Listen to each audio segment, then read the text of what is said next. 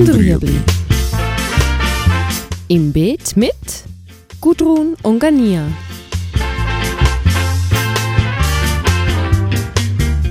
Fragen rund ums urbane Gärtnern auf Balkonien. Heute die schlechten Nachbarn.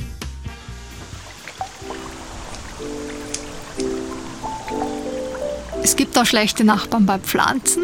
Zum Beispiel Tomaten sollten möglichst weit entfernt vor Kartoffeln stehen. Kartoffeln kann man ja wunderbar in einem Pflanzsack oder Kübel, Ochsnerkübel anbauen. Warum sollten die nicht nebeneinander stehen? Die sind anfällig für die gleichen Pilzerkrankungen. Wenn sie nah zusammenstehen, da ist sehr wahrscheinlich, dass nicht nur die Tomate die Krautfäule bekommt, sondern auch die Kartoffel. Und das möchte man eigentlich nicht. Das möchte man eigentlich vermeiden. Dann gibt es zum Beispiel Peterli und Schnittlauch. Die haben sich nicht so gern.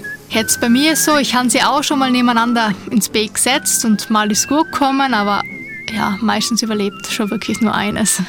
Und da sollte man schauen, dass man auch genügend Abstand hat. Minze ist jetzt kein schlechter Nachbar. Äh, man sagt zum Beispiel zu Erpen sollte man sie unbedingt setzen, wegen dem Geruch und weil es auch Schädlinge abwehrt.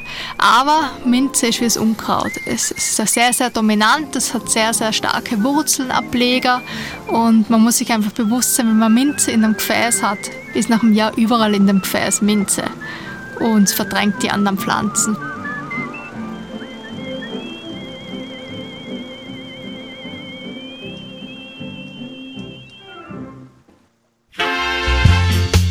Das war Gut und Rüebli. Haben Sie eine Frage? Schreiben Sie uns auf beet.stadtfilter.ch.